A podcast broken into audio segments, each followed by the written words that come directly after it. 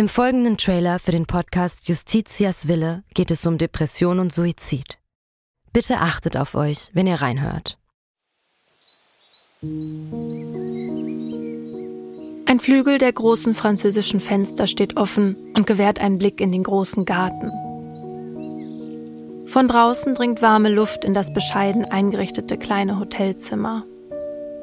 Sie kniet auf dem Einzelbett, faltet die Hände und richtet den Blick gen Himmel. Danach setzt der Mann, der bei ihr ist, ihr die Nadel und schließt den Zugang an. Lieber Gott, nimm mich zu dir, sagt sie und öffnet das Ventil. Dann bahnt sich die tödliche Flüssigkeit ihren Weg in ihre Vene. Die beiden haben sich heute zum Sterben verabredet. Sie wollte, dass er ihr dabei hilft, sich von ihrem jahrelangen Leid zu befreien.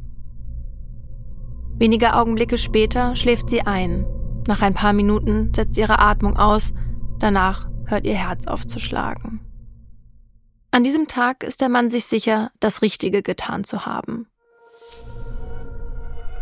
Doch jetzt steht der pensionierte Arzt vor Gericht. Die Staatsanwaltschaft sagt, was er getan hat, war ein Verbrechen. Denn die Frau war schwer depressiv und ihr Sterbewunsch habe nicht auf ihrem freien Willen beruht. Er hätte ihr also nicht helfen dürfen.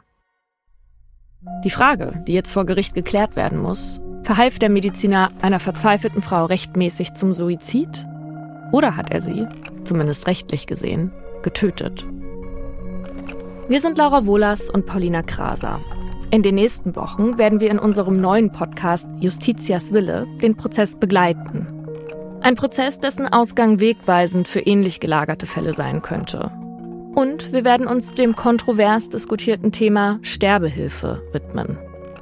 Wie wollen wir als Gesellschaft mit denen umgehen, die sterben wollen?